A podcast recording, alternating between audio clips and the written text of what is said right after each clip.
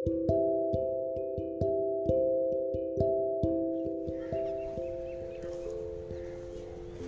दोस्तों प्यारी सी कविता to all those womens in this world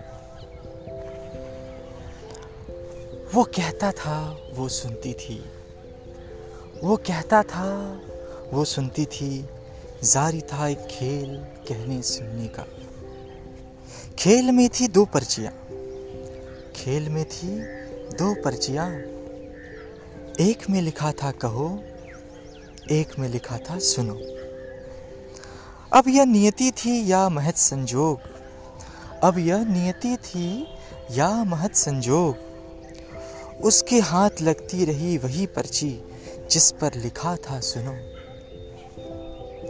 वह सुनती रही, वह सुनती रही, उसने सुने आदेश।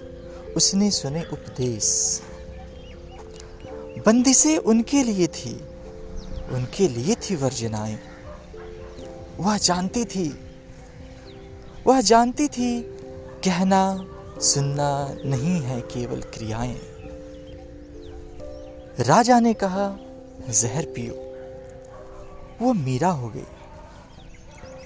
ऋषि ने कहा, पत्थर बनो, वो अहल्या हो गई। प्रभु ने कहा, निकल जाओ वो सीता हो गई। चिता से निकली चीख किन्हीं कानों ने नहीं सुनी, वो सती हो गई। घुटती रही उसकी फरियाद, अटके रहे शब्द। सिले रहे होठ, रोंधा रहा गला। उसके हाथ कभी न लगी वो पर्ची, जिसमें लिखा था, कहो।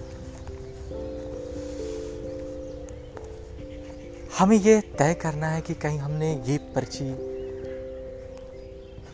उन सारे नारी शक्तियों के लिए तो नहीं चुन दी, जिसमें लिखा था, सुनो।